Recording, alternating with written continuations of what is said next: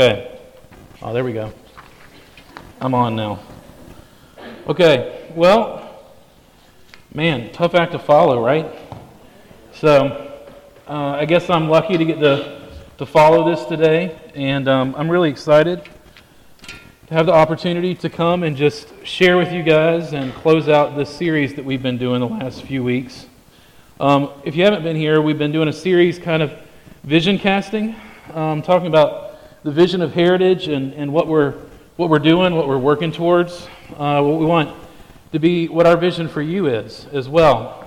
Um, we've been doing that through marching through Jeremiah. So, uh, well timed uh, scripture. Um, to get started, I want to kind of give you a recap of where we've been uh, since I'm closing the series up. Um, part of what I'm doing is trying to put a little bow on it and, and, and just finish this up so that we can move on to the next thing, but also see um, where all of this that we've talked about is going to lead to.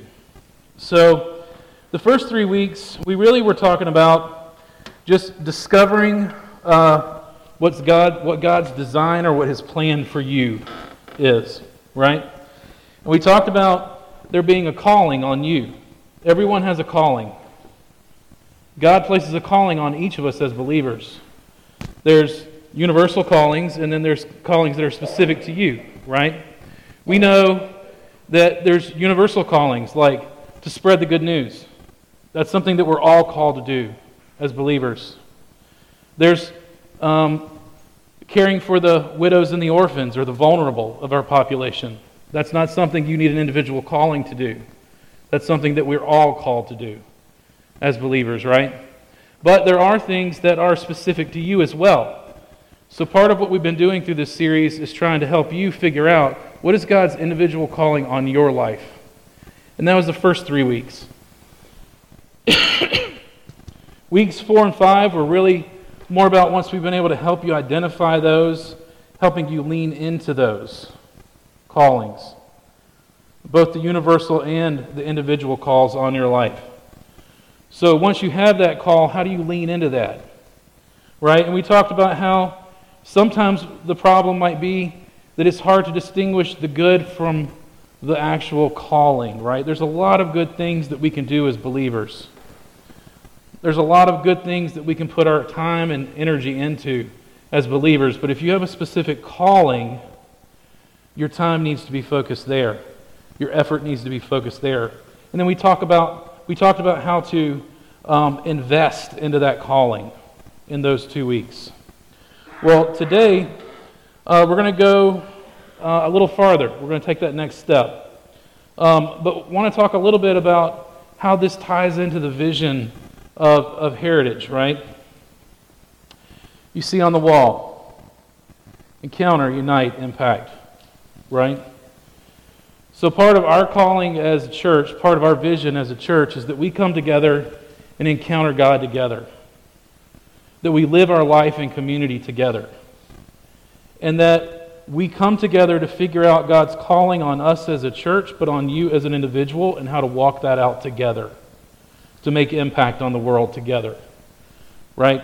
So, this is, this is why we chose this series, because we think it helps us get to the third of our three visions for heritage is the impact, right?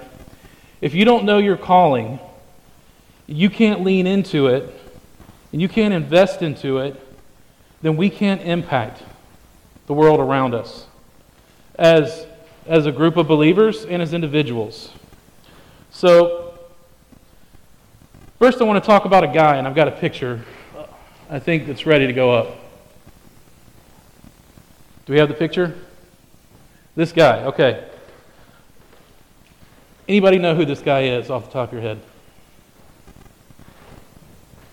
No science geeks in the room. I'm a science geek, I'm telling on myself. Nope. Okay. This is Alfred Nobel. Okay? Alfred Nobel is one of the greatest inventors the world has ever seen. He holds over 350 patents. At one time, he had factories in over 20 countries in the world, and this was in the late 1800s.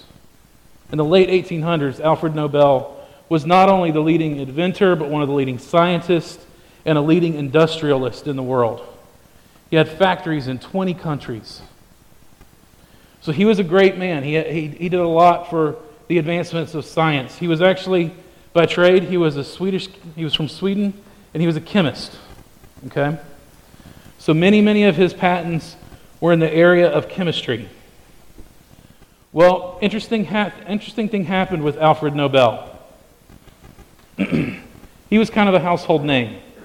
People knew who he was because of all of his patents and his inventions. And in 1888, his brother, Ludwig, died.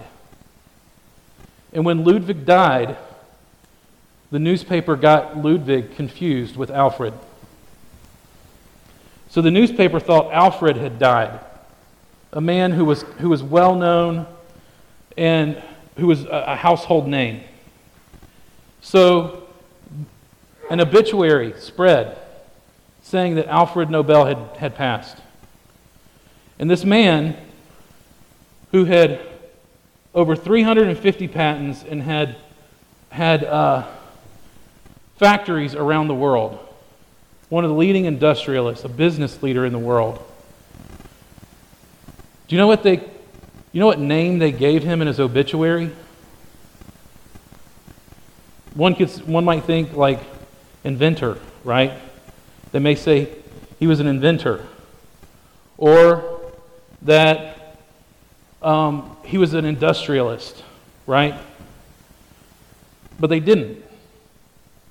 They called him the merchant of death in his obituary because his leading invention, the one everyone knew him for, was dynamite. Alfred Nobel invented dynamite. And in the late 1800s, dynamite, his intention was for mining, and it was used for mining, right? But it was also used in war. And more men had been killed by dynamite in war than almost any other weapon in the history of man. So he was called the merchant of death because of the one invention that, that they chose to recognize in his obituary. This man who had given his life to science, who had invented so many things, who had contributed to the world through business and science, he was going to be known as the merchant of death when he died. And he couldn't handle that because he didn't want that to be his legacy. He didn't want to be remembered as the merchant of death. So he took that obituary as an opportunity to change what people would remember. And he took a huge portion of his fortune and created the Nobel Committee.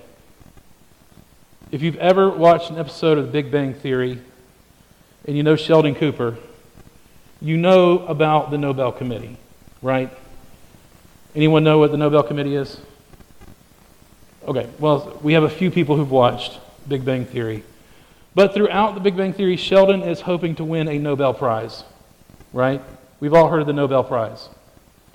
Well, Nobel created this Nobel Committee so that every year in perpetuity, he had money set aside to give a cash prize and an honor to people who had made advancements in science in different areas physics, chemistry, medical, all these different areas.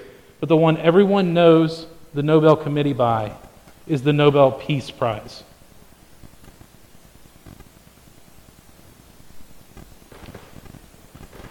He decided that he didn't want to be the merchant of death. He wanted his life to be remembered for peace. So he created this prize for someone, for a person who made contributions in the area of advancing peace every year. So he was concerned about the legacy that he left, and he came up with a way to change that. And that's what we're going to talk about today. Is we've talked about that calling on your life. We've talked about how to lean into that calling, how to invest in that calling. And today we're going to talk about legacy. We're going to keep reading out of Jeremiah. Um, so if you've been with us throughout the series, you know that, uh, like Clint said, People, a lot of people refer to Jeremiah as the weeping prophet. He's one of the major prophets of the Old Testament, and he brought a message to Israel, and that message wasn't very positive, right? He had to bring a very, um, a very hard message to Israel. And, he, and there was a lot of pain in it for him, right? So, but here in uh, chapter 33 is where we're going to be today. Um, and we're going to read verses 14 through 15. It's on the screen. If you want to flip to it, feel free. If you want to pull out your little device and hit your buttons, do that, whatever you want to do. But I'm going to read. The day will come, says the Lord, when I will do for Israel and Judah all the good things I have promised them. In those days and at that time, I will rise up righteous descendants from, the, from King David's line. He will do what is just and right throughout the land. In that day, Judah will be saved and Jerusalem will live in safety. And this will be its name The Lord is our righteousness. For this is what the Lord says David will have a descendant sitting on the throne of Israel forever, and there will always be Levitical priests to offer burnt offerings and grain offerings and sacrifices to me. Then this message came to Judah or to Jeremiah from the Lord. This is what the Lord says. If you can break my covenant with the day and the night, so that one does not follow the other, only then will my covenant with the servant David be broken. Only then will he no longer have a descendant to reign on the throne. The same is true of my covenant with the Levitical priests who minister before me. And as the stars of the sky cannot be counted, and the sands of the seashore cannot be measured, so I will multiply the descendants of my servant David and the Levites who minister before me. The Lord gave one message to Jeremiah. He gave another message to Jeremiah. He said, Have you noticed what people are saying? The Lord chose Judah and Israel and then abandoned them. They are sneering and saying that Israel is not worth worthy to be counted as a nation. But this is what the Lord says I would no more reject my people than I would change my laws that govern night and day, earth and sky. I will never abandon the descendants of Jacob or David, my servant, or change the plan that David's descendants will rule the descendants of Abraham, Isaac, and Jacob. Instead, I will restore them to their land and have mercy on them. Let's pray. God, we thank you for this message that you've given us through Jacob or through Jeremiah and the nation of Israel, Lord. God, we just pray that as we uh, move from this place, Lord, that you'll let us um, see our calling, God. Make, make the calling that you placed on our lives clear and help us to lean in, push into those, Lord. And then help those things become our legacy. It's in Jesus' name we pray. Okay, so we know that um, a lot of bad things happened uh, in Jeremiah. Uh, he had to bring a lot of bad news. Um, but even after all this, all that happened, Babylon coming in, defeating Israel, taking over most of their lands, God had this moment with Jeremiah where he said, My promise will not fail, it will endure right? And we know from, from Jeremiah that this promise is not necessarily one that he's going to see. But God wants him to know that it's true, that his promise will not fail. So, first thing I want to talk about is because we're talking about legacy today, is the legacy of heritage, our body. When you think about heritage, we talk a lot about wanting to impact Clinton. We want to impact this town. And then we say, but also our state, nation, and world, right? So we want to have impact on, on where we are in this city. And for those of you who've been around here for a little while, you know that we, we do that in, in at least one particular way, right?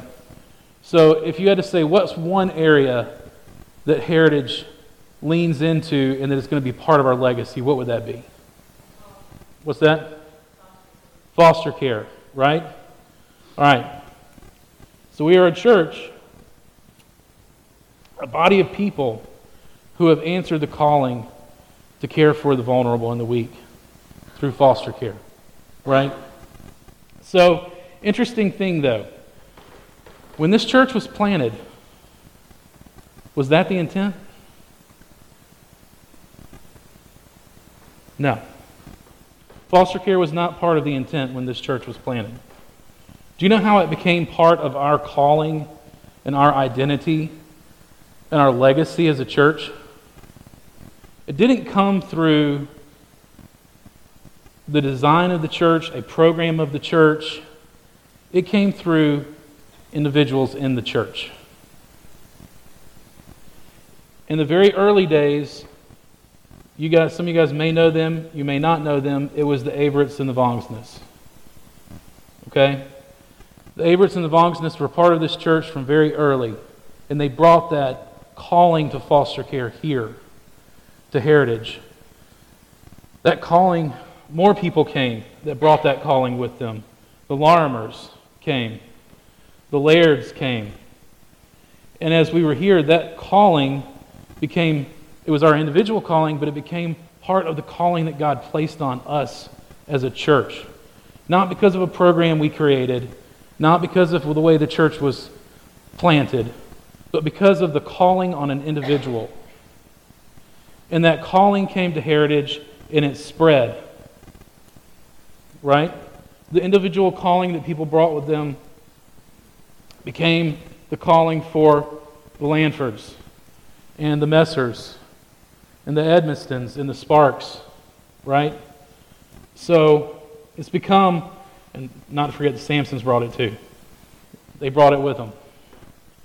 So it became a part of our identity, part of our legacy, part of our calling, because it came with the individuals that were part of this body.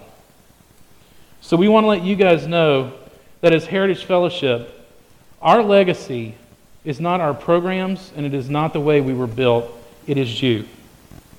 You are our legacy.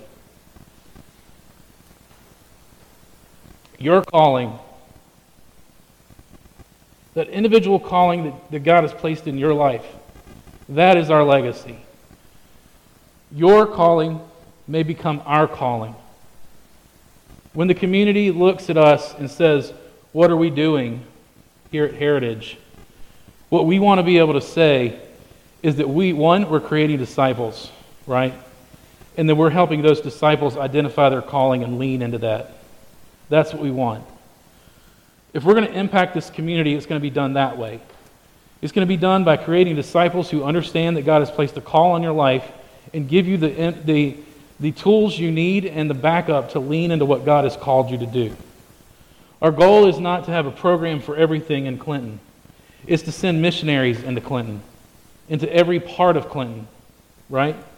We want missionaries at the library, in the hospital, at the schools, at Thornwell, Miracle Hill. We want in Fairfield County, fire department, at the prison.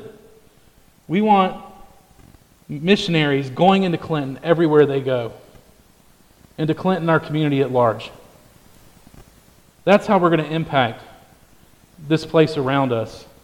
It's not going to be through a program we create here, it's going to be through the lives of you, through your lives, where you go and where you walk every day, and taking that call with you and living it out, making that part of your legacy and our legacy.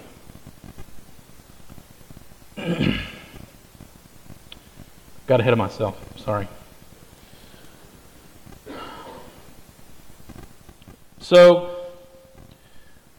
we've been reading through Jeremiah, and again, uh, one of the things to, to, to, to, know about Jeremiah as we read through it, um, he was not always confident, right?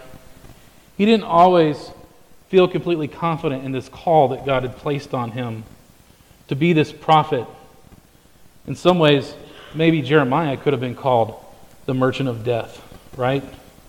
He, he had a pretty doom and gloom vision and, and prophecy to bring to Israel, right? And he could easily have said, just like we can when we have this call as individuals, we can easily just say, I'm, I'm not good enough. I can't, I can't do it. Right? That guy's way better to do that than I am. We could easily do that. Each one of us can make an excuse. We can have reasons why it shouldn't be us. We can lack the confidence, think there's no way we can accomplish what God wants us to. But we know that Jeremiah went through the same things we did, right? Well, in the end, here in chapter 33, after Jeremiah's had to do all this prophesying of these horrible events that were to come, the fall of Israel, God came to him and said, One last thing. My promise will not fail. Right? And for us, we know that part of that promise comes through us walking out that calling. Jeremiah walked out his calling and had, got to deliver this message to his people. One of the beautiful things about us walking into this calling and trying to accomplish whatever it is that God has moved us into is that we are broken people. We don't possess the things we need to succeed at what God has called us to do sometimes. Right?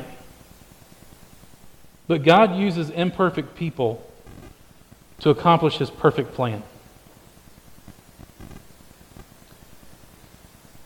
For God's perfect plan, he calls imperfect people to do that. My question is for God's plan to come to fruition, for his perfect plan to be done, does he need us? The most powerful entity in the world in, in the universe, does he need our help to accomplish his will? Is he powerful enough to do it without us? Can he call down the host of heaven to accomplish his will without us if we choose not to? Absolutely. We, we, we serve a God who is so powerful that he doesn't need to use broken and imperfect people to accomplish his perfect will. But he chooses to use imperfect people to accomplish his perfect will. Now, I don't know about you guys, but that's motivating. That's exciting. That God would give me the opportunity to step in and participate in something that I don't even have the power to accomplish without Him. That He has all the power in the universe to do the very thing He's asking me to participate in, but He's asking me to do it not because He needs me to do it, but because He wants me to be a part of it. He wants me to be a part of His legacy. A God who has a legacy that His promise will never fail. We get to be a part of that because He calls us and we get to step into that even when we, He doesn't need us to do it. But He, he allows us to be a part of that.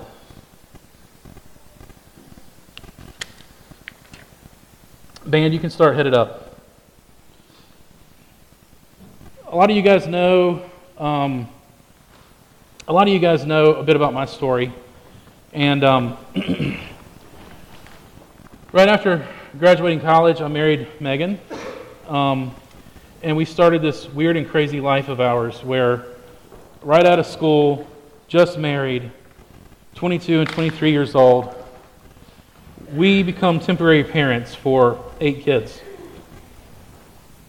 Right? Sounds ridiculous. A 22 and a 23 year old, I was not ready. I didn't have the skills necessary. The, the people who hired me were idiots for hiring me because they had no reason to believe I could do what they were asking me to do. Zero reason to believe that I could do what they were asking me to do because I didn't have the skills, I didn't have the experience, right? Well, we, we always knew that God was going to give us a family of our own one day right? That we were temporary parents for now, now and that God was going to give us a family. And we always kind of knew, because we were in that world, that adoption would be part of that, but we didn't know that it was going to start that way. Right? So we were trying to walk out the commitment we had to God, this push into foster care. and then it came time we were going to start our family. And guess what? It, it didn't work out, right? Um, Megan had medical issues. We couldn't have children of our own. We were crushed. We dealt with hardship. We endured. We pushed on. So we continued to push into that call of foster care and adoption, right? We're like, okay, well, we can't have kids of our own, but we know there's a lot of kids out there that need us, right? And we began the process to adopt a sibling group. And it failed. It didn't happen. More hardship. And we could have easily have said, no, we're, we're done. We're abandoning our call. We're not pushing in anymore. We don't believe the promise that God gave us anymore. But we kept pushing. And we got a call about a little girl. And we were a day away from having her in our home, and it failed again.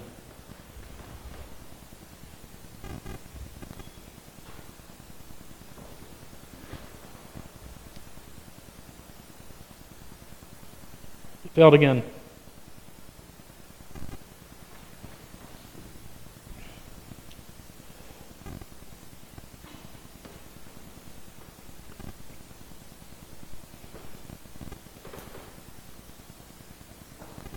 Can't look at her.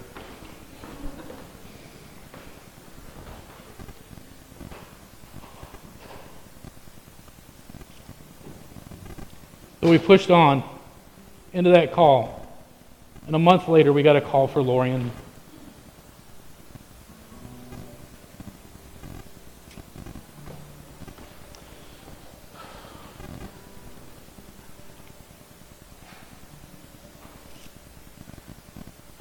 His promise never fails. Let's pray. Lord, help us to lean in to what you've called us to do. As we face hardship and trials, help us to push on.